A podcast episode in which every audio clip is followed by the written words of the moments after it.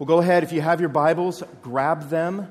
Uh, if you're new here, we use the ESV version. So if you don't have one of those, we have one back at the table. But you can also grab your device and uh, click on the ESV. Well, man, I'm, uh, I'm excited about this transition that we're in right now. This would be a transition for the church as we're planting Wooster, as we're, as we're getting ready to launch there on September 11th. And what I wanted to do this morning is I wanted to take a week in between the end of our Christ in the Psalm series that we wrapped up last week with Pastor Jason Bradshaw, who, by the way, I heard his message, he just slayed it. I mean, that dude, he, that's a preacher for you, Jason Bradshaw. And, uh, but he killed it. And so this is sort of a, a connector transition sermon between our Christ in the Psalm series and First Peter, which we're going to be starting on for the fall next week, a series called Holiness and hope. And what I want to do is just set us up a little bit for how we're transitioning and looking down sort of the corridor of what is, you know, fall time for us, um, both, per, uh, both personally and, uh, and as a church. And I think um, one of the things that Wooster in doing this work reminds me of is, is just that word that I've been using is transition. We're transitioning. This is a transition for the church. There are people here that will now be there starting tonight. And um, so it's a transition for our church. For you guys, fall is a time of transitions. You guys are trans, many of you are transitioning in many different ways. I think about Oliver Watson, Ollie. Dude's going into kindergarten. That's a transition for him. It's a big change. It's a new start. It's a new beginning. For some of you guys, you're entering high school. For some of you guys, you're getting out of high school, you're going into college. I just met some freshmen that, are, that just started at AU. This is a change, this is a transition uh, in their life. It's a new life phase. Um, for some of you guys, the fall represents other things. It means maybe that you're spending life without somebody that you had. Maybe you lost somebody this year and going into the fall, entering the holiday season represents now, I'm now living life with somebody either that passed or maybe I'm living life with somebody who went to college, who's going to college, and I'm now they're absent from my daily routine and from the life that we've lived together. So for a lot of you, there's a lot of change as we turn the corner into September. And that typically happens every year because it's a transitional time. For, for some of you, there is, there is no transition. You're like, transition, you're like, big R, give me a transition.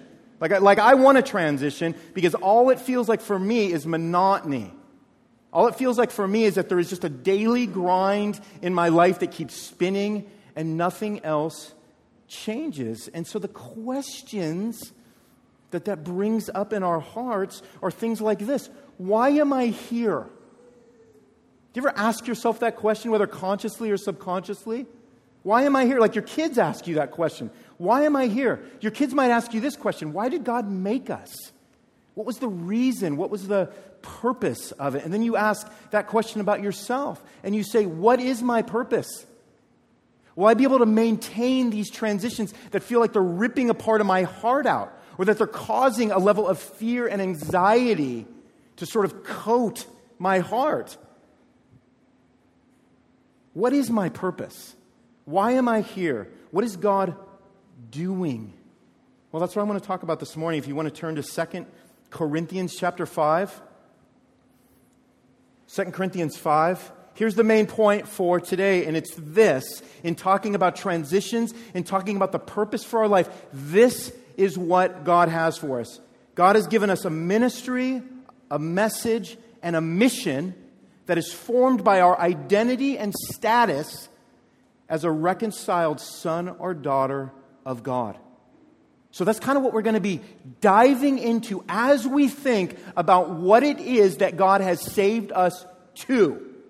Because God has saved us to something. He doesn't save us just to be able to sit on the sidelines and just kind of look out and watch everything that He's doing. That's part of it, but He also calls us to be on the field playing at the same time. And we're going to look at what that means. We're going to start in 2 Corinthians chapter 5. This is Paul's second letter. This is a little background for you. This is Paul's second letter to this just messy, messy church. The church in Corinth, of course, nothing like ours, obviously. But what he does is he spends 13 chapters in 2 Corinthians, and what he does is he contrasts the gospel with the prevailing culture of the time by illustrating how the good news of Christ, what it does, the power that it has, is that it unmasks our idols and it changes our affections and our actions, okay? Because our natural draw, your natural draw, my natural draw is toward external qualities being what justifies us.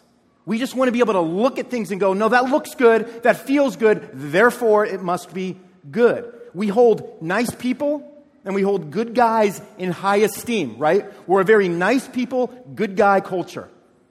We like those external qualities, but the gospel tells us is that our goodness, the only goodness that we can have that's worth anything, is an internal qualification that has to come from Jesus because it does not exist in us.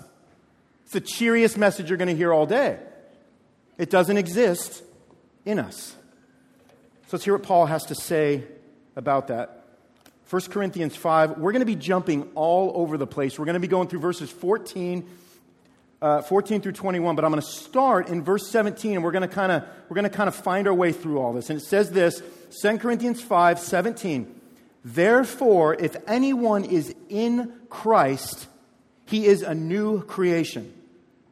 The old has passed away. Behold, the new has come. Let's just stop right there for one second. You are born with irreconcilable differences between you and God. That's what's going on right there. You look at that and you go, what the heck?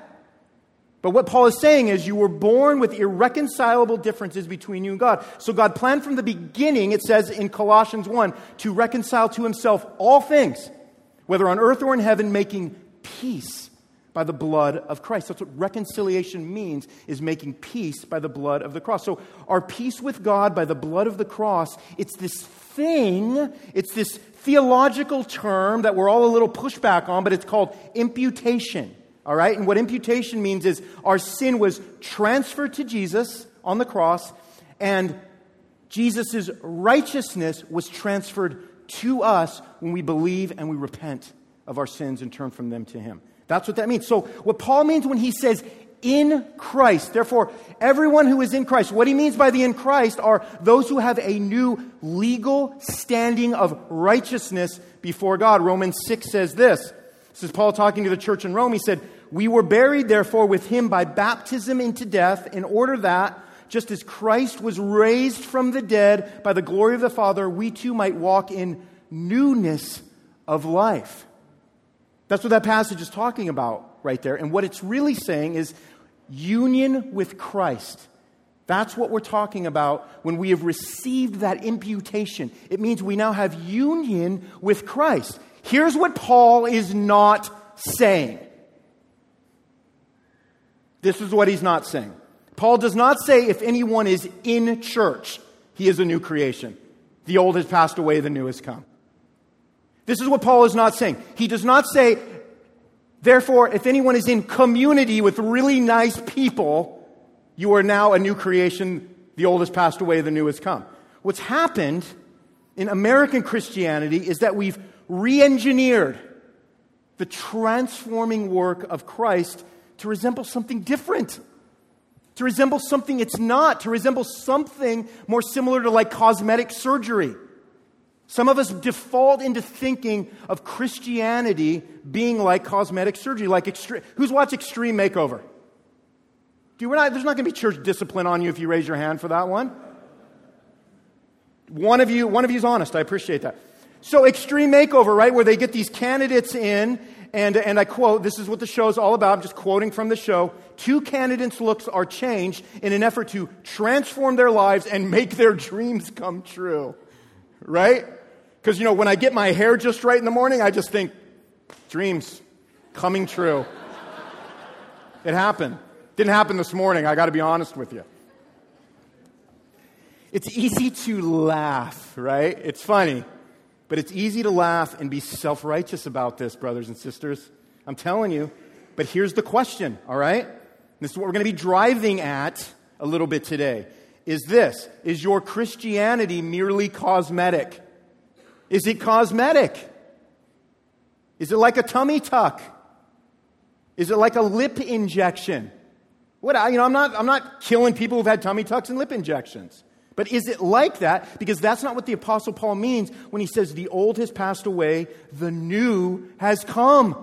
That's not what he's saying. He's saying what happens to you in this act of imputation is that you have a new nature, you have a new purpose, you have new desires, you have new loves, you have new hates, and you have new actions. Romans 7 says this But now we are released from the law having died to that which held us captive. What he means by that is thinking that we have to keep all the rules, we have to keep the Ten Commandments, thinking and believing that that's what's going to save us. But he says, so that we serve in the new way of the Spirit and not the old way of the written code. So, what was happening is that your old nature, before Christ saves you, your old nature, it feeds on scraps. It feeds on the scraps of what we would call self justification. I'm a good guy. I treat people nice. So if there is a God, and you know, there's a six to five, right, that he's out there, um, he'll accept me. Because I got those things. I'm doing well. But your life before Christ, it was almost like living on appetizers, right? I like appetizers, right? I mean, they're not all bad, but, but they're not the main course, right? When Christ transforms a person, it's like being served a main course for the first time. You finally have something nourishing to feast upon. You no longer have to fill up on those things that, that can't nourish, that can't satisfy your true hunger. That's what life before Christ is like. Some of it tastes delicious. And when we feed on it, it actually gives us the, the, the impression that we're full. But really, our body is lacking that main course and the nutrients that come with the main course. So here's the question We've been reconciled. We, uh, Christ's righteousness have been imputed to us. We've been reconciled with God. We've made peace with God because of the work of Christ on the cross. But what does it save us to? What does it save us to? Because God, here's what God's not doing, okay, when He saves you. He's not putting you on a shelf after he saves you like a trophy he won from Christ's hard fought victory on the cross. That's not what he's doing, right? Christians are not figures in God's display case at his wax museum, like up in heaven, right? That's not what he's doing. That's not what he's doing. Let's go to verse 18 and we'll see what he's doing. It says this All this is from God who through Christ reconciled us to himself and gave us the ministry of reconciliation. Verse 19, that is, in Christ, God was reconciling the world to himself, not counting their trespasses against them, and entrusting to us the message of reconciliation. So, what God has given to you as He saved you, is He's given you a ministry, He's given you a message, in a little bit we're going to look at the mission that He's given you. But the first thing that He gives you here, according to Paul, is a ministry and a message, the ministry of reconciliation. And first off, it says here, as we look down at verse 18, our reconciliation with God is in exclusive work of God. It all comes from God. Paul affirms this in Romans 11 when he says, speaking about God, he says, For from him and through him and to him are all things. To him be the glory forever. Amen. There's no other way to read that, but that everything that God does was for the purposes of God. And as we pursue more deeply the purposes of God, we actually find greater satisfaction and joy and happiness because whatever God purposed for us means that the more we pursue His purposes, that's where we find that satisfaction. So everything comes from God. Our salvation comes from God. This imputation comes from God. Our legal standing comes from God. The beauty of our reconciliation that it starts and it ends with God. Not at one point, there's not one point where God leaves it up to you. There's not one point where he like lifts his hand off the back seat and says, pedal, brother. Does that shock some of you to hear that? God helps those who helps themselves. Wrongo. If that was the case, why did you need help in the first place? God helps you because you cannot help yourself. That's the beauty and the grace of reconciliation. So, in the same way that God visited Paul, remember how Paul came to know Jesus? He was visited on the, the Damascus Road. A light came down. And, and Jesus looked down and said, Paul, why are you persecuting me, brother? What are you doing? Here I am. I'm alive, and I'm going to send you out now to give witness and testimony that I am alive. But in the same way that God visited Paul on the Damascus Road, he invades our life. He invades our life with the light of his salvation. He transfers us from darkness into light. So, what does this reconciliation save us to? It says it right there in verses 18 and 19 to ministry, to message of reconciliation. What does that mean exactly? Don't you hate it when people use words and they don't tell you what they mean? This is what it means. Charles Spurgeon, the great uh, 19th century theologian, he said, This ministry of reconciliation means this. You guys ready? To labor to bring men into harmony with God. That's the work. That's the work he's given us. That's the ministry that he's given to you. Not just to me, he's given it to all of us as people that are recipients of reconciliation. It's the work God has given everyone he's reconciled to to proclaim Christ's work on the cross for the forgiveness of sins. So, this is the grace of God. He saves us, and then he gives us a job, a ministry. He gives us a job description, which is the message, and then he gives us a job title that we're going to look at in a minute called an ambassador. And what this does is this helps us clear up a lot of the confusion that we face concerning what our purpose is and why we exist as redeemed people, also known as the church. And here's the thing if the church doesn't have the ministry and message of reconciliation at its core, then it becomes nothing more than a do good organization. At best. And at worst, just a do nothing organization. I mean, we have the United Way, don't we? We have the YMCA. We have the Red Cross. We have the Rotary Club. I don't know. We have the Kroc Center. Those are, those are do good organizations. We can partner with people like that when their work overlaps with the work that God has called the church to. But Christianity is different. Christianity is a ministry and a message that is exclusively about people being reconciled with God through repentance of sin. That's what this is. If that message is missing, we've lost everything. And some churches are, are fronting on that now and they've lost everything. Here's some examples of how that can tragically play out for, for some of us in a more personal way. When Christianity in the church is, is something personal, we make it a personal thing to us, right? Man, I, mm, you know, I don't like to talk about it. This is like something that I got going between me and the big guy upstairs. You know, I don't want to inf- offend anybody. You know, I want to live and let live. I'm okay. You're okay. You know, I just like to keep it to myself. Because the worst thing that can happen is that somebody's going to accuse me of being unkind or unloving or bigoted. Well, you know, it, it, could be that when they accuse you of that, they're right, right? Because we're, we're told to be gracious. But we're never told anywhere in Scripture that this is supposed to be a personal thing to us. So for some of us, Christianity in the church is personal. For some of us, it's just a positive thing, man. Church, right? It's good. It's a healthy environment, man. The kids are five now. It's time to start bringing them to church. This is something that's going to be good for them. It's, it's family. I mean, it's not, not a challenging environment for me. It's not a costly environment for me. I, I, I like kind of, you know, I, I kind of like the way I feel when I walk out the doors. I feel better. I feel like I'm contributing something. My kids are hearing positive truth. Blah, blah, blah. Christianity in the church. For some of you, it's personal. For some, it's positive. For some, it's moral. It's just moral, right? Man, it's a, it's a code of it's a code of conduct. I like the church because it tells me how to live, and I want to live right. I like it because it's about family values. I like it because most churches, man, they're promoting, you know, small government. You know, I, I, I like those things. They make me feel like a good citizen. And for some, it's, it's social. It's a social thing.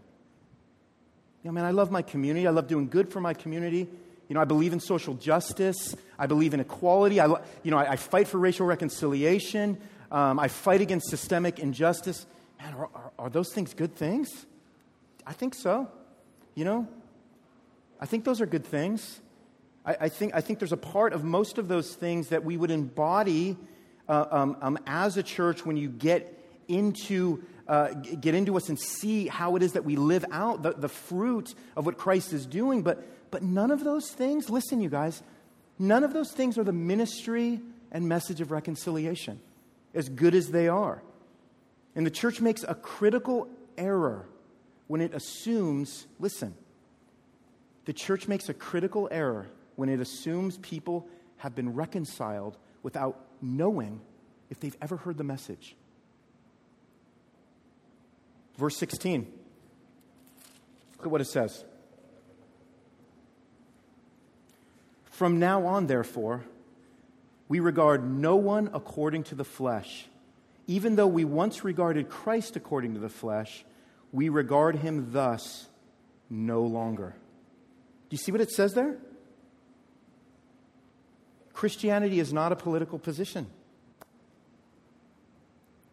I know what's going on right now in the world, in our world. But Christianity is not a political position. It's not a personal conviction. It's not a positive lifestyle. It is picking up your cross, denying yourself, and following Christ down the costliest road you will ever encounter. So I'm lying to you all if I say anything different than that. It's being reconciled with the God of wrath. Listen, it gives me no joy to say this.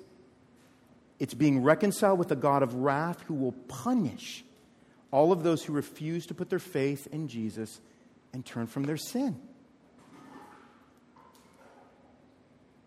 Reconciliation with God is the only thing that can re engineer people's insides.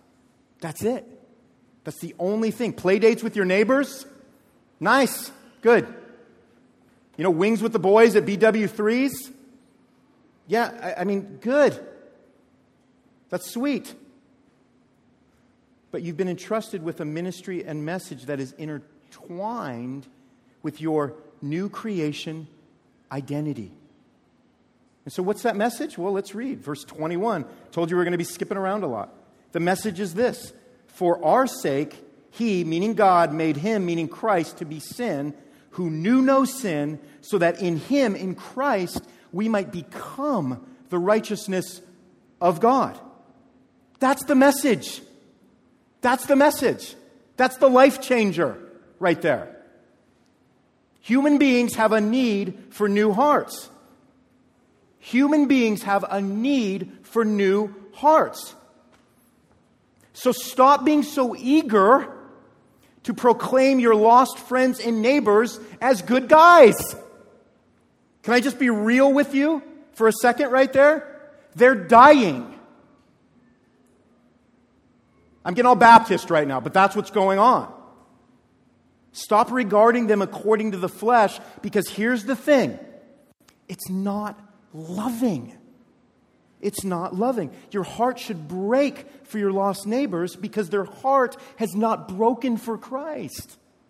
This is the message Paul says has been entrusted to us. You know those dudes, if you go to the inner city, it usually doesn't happen in places like Ashland, but you know those dudes who wear the sandwich boards that usually say something like, the end is near, repent? You know those guys? Does anybody know those guys? Okay.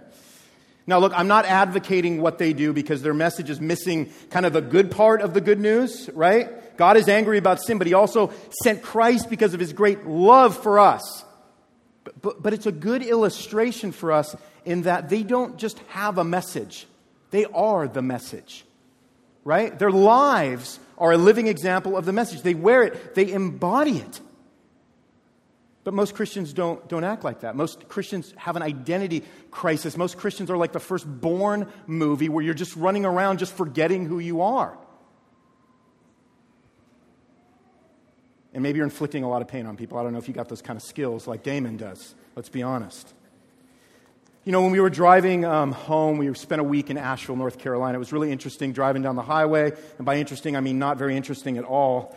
And um, but as you're driving by and you see the signs that have all the different restaurants on them, every time you drive by a Chick fil A, it says Chick fil A, and below it it says closed on, on Sunday. Yeah, I know it's, the chicken is amazing, but it says closed on Sunday at the bottom of the sign, right? Here's what's interesting they're a corporation, Chick fil A is, who willingly gives up millions of dollars every week because they shut down on Sunday. It's just kind of baffling. It's a little, it's a little counterculture to how we normally think of how corporations should, um, should uh, you know, engage in business. But what's the message there? All right? Chick fil A closed on Sundays. I mean, what's the message there? It's not, it's not go to church. That's not the message. Because God's not going to say to the owners of Chick fil A, well done, good and faithful servants, because Chick fil A made everyone abstain from chicken on Sundays. That's not what God's going to say. God's not going to say, well done, owners of Chick fil A, because you saved all those cows and helped cut down on heart disease for like that one day out of the week. That, that's, not, that's not what he's going to say. He's not going to say, well done, because you gave your employees Sunday off so they could be with their families. That is not what God's going to say to the owners of Chick fil A. And yet, like that last thing that I read, that, that kind of melts your heart a little bit, does it? Like, like I felt like I heard somebody go, oh, you know, like that whole thing, right? That kind of melts our hearts. But what is the real reason to be closed on Sunday? What's the real message there? It's reconciliation. Because Sunday is the day God raised his son from the dead so that we might be reconciled with God and not die in our sins. That's the message. Gather with your church to worship the one who reconciles sinners. That's the real reason Chick fil A is closed on Sundays. That's what makes them ambassadors of more than just chicken. Even though we all agree their chicken's fantastic, right? And that's who we've been called to be, is what Chick fil A is being. Just even a little bit right there, just a, a hint of it in that sign. We're called to be ambassadors for Christ. Let's go to verse 20 right now. 5, verse 20. It says this Therefore, we are ambassadors for Christ, God making his appeal through us. We implore you on behalf of Christ, be reconciled to God. For our sake, he made him to be sin who knew no sin so that in him we might become the righteousness of God. If you read the book of Ephesians, you'll see that Paul called himself, again, an ambassador in chains. And then he asked the Ephesian church to pray that he would speak boldly. And he, he phrased it like this He said, Pray that I would speak boldly as I ought to. He didn't say, Pray that I'd get released from these chains so I can speak then boldly as I ought to. He was a representative of reconciliation in his location and circumstance. It's like when you go to another country, your status as an American doesn't ebb and flow, it's who you are. But your status as an ambassador, as a representative for Christ, carries a little bit more weight than that because you are God's mouthpiece for reconciliation. The struggle that I have with that, I'm not going to put any of you in that, even though you're in that. The struggle I have in my flesh is my desire for alternative identities. So God comes down, He reconciles, He makes peace with me, and, and I, He says, I am your father. He says, You are now my adopted son. And I say, Yeah, about that. I kind of like being this over here. But you know what? We can still hang out on Sundays, and when I die, uh, you know, you'll have me forever. How about that? That's a great deal for you, God. But for now, what I want to be is more important than who I am in you. The identity that you have given me, the purpose that I find in Christ because Christ imputed his righteousness into my life. It's irrational, isn't it? Like when I phrase it like that, it sounds stupid. It's irrational, but that's what sin does. It obscures truth, it deceives our hearts. It's like if you've ever had the experience of buying your daughter an American Girl doll. Has anybody ever had that experience? Did we not do an American Girl? Okay, so American Girl dolls used to be these really sort of, yeah, I'm not even going to go into it. But back in our day, we would buy our daughter American Girl dolls, right? And she loved these dolls. What was amazing is when we would buy her the doll and she would end up only playing with the packaging. You know? I mean, as a parent, you're like, but you, you have the, like, here's, like, I got the doll, like, I'm holding the doll now. You're like, you have the, you have the doll. And she's, your, your kid's like, yeah, but the box is so pretty. You know, and you're like, the box is empty. Like, what is that? The box is only there to tell you that this was in it, the doll. It, it's irrational. But it's what we do. It's what we do. Because before you were a child of God, you were a child of wrath. You were under God's wrath. You were like a person floating on a raft down the river heading to Niagara Falls. That's what it was. What's hilarious is that you thought you were the captain of an ocean liner because sin deceives. But you were just a person without a compass on a piece of wood headed for disaster. Yeah, some of the scenery was spectacular, but it was the only beautiful thing you'd ever see before you took your eternal trip over the falls. That's what life is like before reconciliation. And that's where people who we have a message for and ambassadors are heading without the message God has given us to communicate. So we need to know who we are and remember who we were. And you are a new creation. You are reconciled to God through Christ, who's given you a ministry and a message and a mission that is formed by that identity and status. It's the highest calling imaginable to declare the gospel as you ought to. But that's not good enough because we need to close now on the why. On the why. And when I say close, that's never a cue to close your Bibles because we're, we're not done. We're not done yet. I just spent 30 minutes on, on what and who, but why does any of this matter?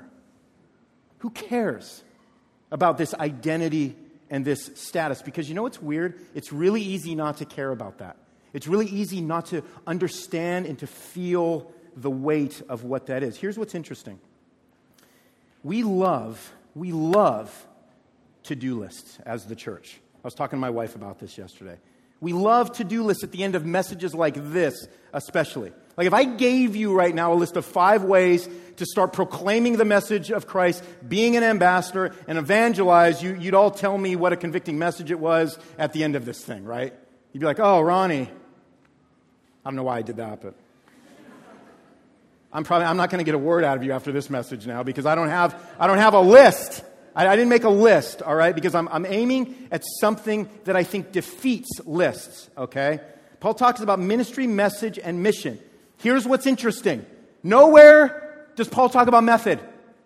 Doesn't get into method. Doesn't tell you the way to evangelize. Doesn't tell you the way to be an ambassador. You know what he says? Let's go to verse 14. Let's bounce back to 14 and let's read what he says as the build up to being an ambassador for Christ. This is what he says For the love of Christ controls us, because we have concluded this that one has died for all, therefore, all have died. And he died for all, that those who live might no longer live for themselves, but for him who for their sake died and was raised. So here's what usually happens is with messages like this.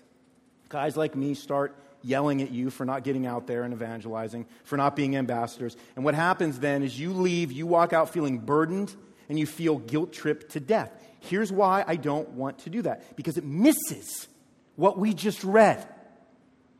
It misses what Paul just said in verse 14. Notice the order of the verse. He doesn't start saying, Christ died, so get out there and stop living for yourself and start harassing everyone with the good news of the gospel. That's not what he says. He starts by saying this The love of Christ controls us. Our reconciliation is the birth of just this explosive love and affection from Christ and for Christ that motivates literally everything that we do. Christ died so that we might die to the bondage that comes from living out our passions and desires that lead to death. It doesn't do any good to get that and be an ambassador if you don't pursue a deeper love affection, and knowledge of the one you're representing. Do you see what I mean? If I send you out of here and just say, here's what you got to do, without saying, here's what's been done, and this is who you need to pursue, then it just leads to condemnation and guilt rather than representing the one who saved you from bondage and that you want to share this good news from the undying, the ever growing love and affection that you have for them. Man, we spent a week, I mentioned this before, but we spent a week doing a lot of hiking through all of these and just these stunning waterfalls. We, I don't know if we knew the area was known for all of its amazing waterfalls um, in the North Carolina area, but when we got there, we got to explore a lot of them.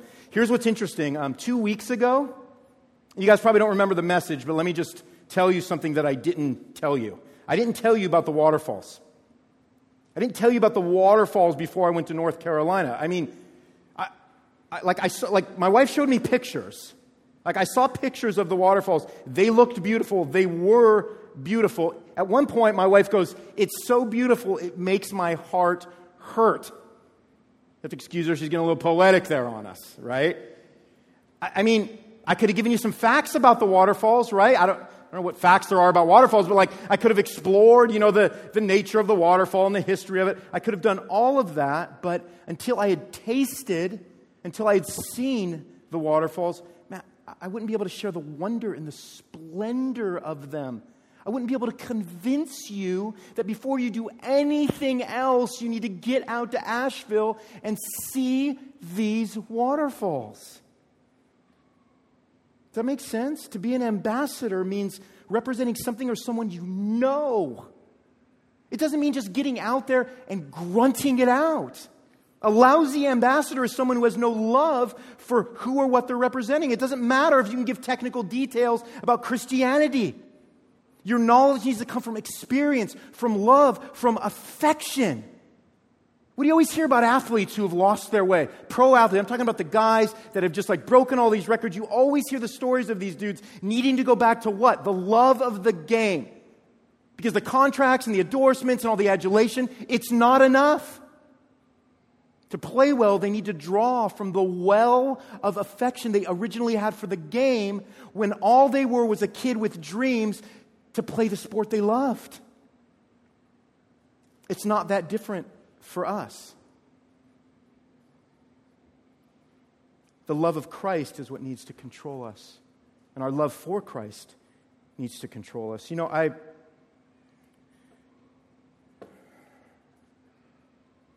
I used to hate messages like this when I was a kid. I was a kid who grew up in the church, grew up in many different churches. I used to hate messages like this. They felt like such a heavy burden, such a heavy burden. Wasn't it the pastor's job to do all these things that he's talking about? So I walked out of church, I'd feel condemned. Um, I'd feel compelled towards the wrong things. The worst thing, all right, the worst thing would be to walk out of here begrudgingly or, or fearfully, pounding the pavement angrily as an ambassador with the good news of the gospel, right? That's not being an ambassador. Being an ambassador is first spending your time ferociously pursuing your love and affection for Christ. And that will be what joyfully motivates your actions as an ambassador. We have to get the order right. And if you grew up in a church like I did where they got the order wrong, that's okay, you're here now. We're going to try to get the order right. We're going to tell you to pursue your love and your affection for everything that Christ is. Because you know what? You were saved through an ambassador for Christ. If you're saved here today, that's how you were saved. At some point, God made his appeal through one of his reconciled representatives. And the result of their obedience was your obedience. You believed in Jesus, you repented of your sins. And what that should do is, I think of that, it should fill me with gratefulness and eagerness. So let me end by having you turn to the end of 2 Corinthians chapter 13, verse 5, because I can't talk about reconciliation here as a pastor by assuming you're reconciled. I would contradict what I just pleasantly was yelling at you about for 40 minutes.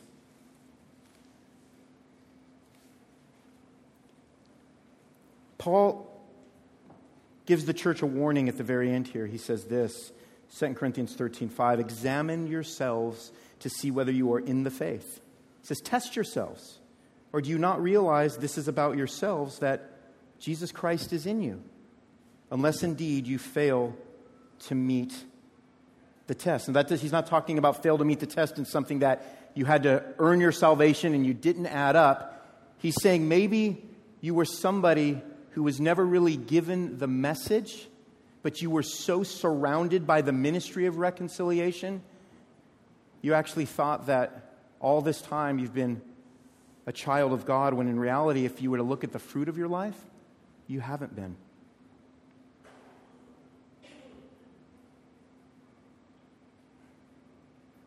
It's a scary thing to examine, but I would encourage everybody here with this question Do you need to be made right with God? Do you need to be made right with God this morning? And for those of you who have been reconciled, here's a diagnostic question for you Are you spending your life? Are you spending your life? We talked about purpose at the beginning of the sermon. We talked about why does God have me here? Well, here's my question Are you spending your life preparing for a far less significant death than the one you already have died in Christ? Okay, I'll say it again since nobody answered. Are you spending your life preparing for a far less significant death than the one you already died in Christ? Do not screw around with that answer. Is your life made up of getting everything in, packed into this life because you can start seeing the end of life. Or maybe you're 20 and you've seen that happen to some of your relatives and it feels like life is short and I need to get it all in. I need to pack it with everything the world has to offer because this, this is what I'm living for. Is that your life? Because you've died a far more significant death. And God is saying, as ambassadors, that's what I'm asking you to prepare for. So pray and ponder heavily through that. Why am I here? Why did God make me? What is my purpose? It's to be controlled by the love of Christ, to no longer live for ourselves. And we don't die to ourselves by doing our duty, but by loving our Lord. So, this is how I want you to walk out today. Go to the source. Go to the source. Drink Him in. Drink Christ in like a dying person who finds water in the desert. Drink Him in. Let the rest of your life flow from that. You will be an ambassador for Christ when the love of Christ is controlling you and flowing through you as your greatest treasure, as your deepest affection, and as your best love. Let's pray.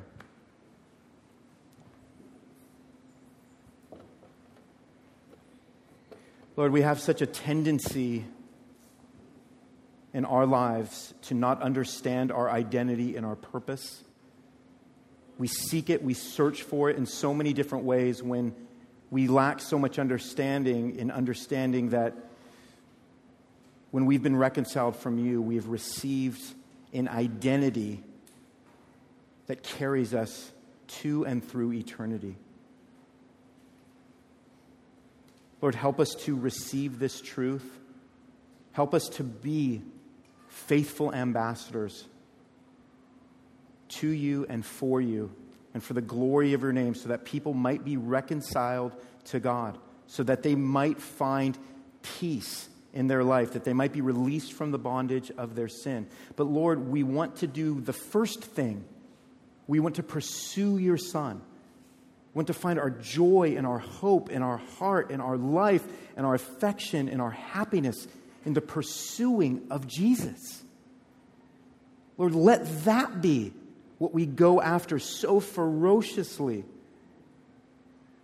So, this ministry and this message and this mission flows out of us naturally. Lord, don't let us waste the words of this book in pursuing so many temporal things when we have already died the most significant death of our life, which was to our sins, so that we might know you and live for you and with you for eternity. Lord, for those who don't know you, we pray that you would grip them with your love. We pray that you would speak to them right now. We pray that your spirit would open up their hearts and their minds to the beauty and the truth and the love that is found in the gospel, to the truth and the beauty that is found in just repenting of our sins, receiving that work that you did on the cross, and allowing you to transform their lives, transform every part of their lives. But we pray that you would do that. We pray that you would crush the hearts of those who need to be crushed. And in that, we might be able to see the greatness of your grace and the beauty of your love and the joy of your forgiveness. So we pray all these things today in your name, and all God's people said, Amen.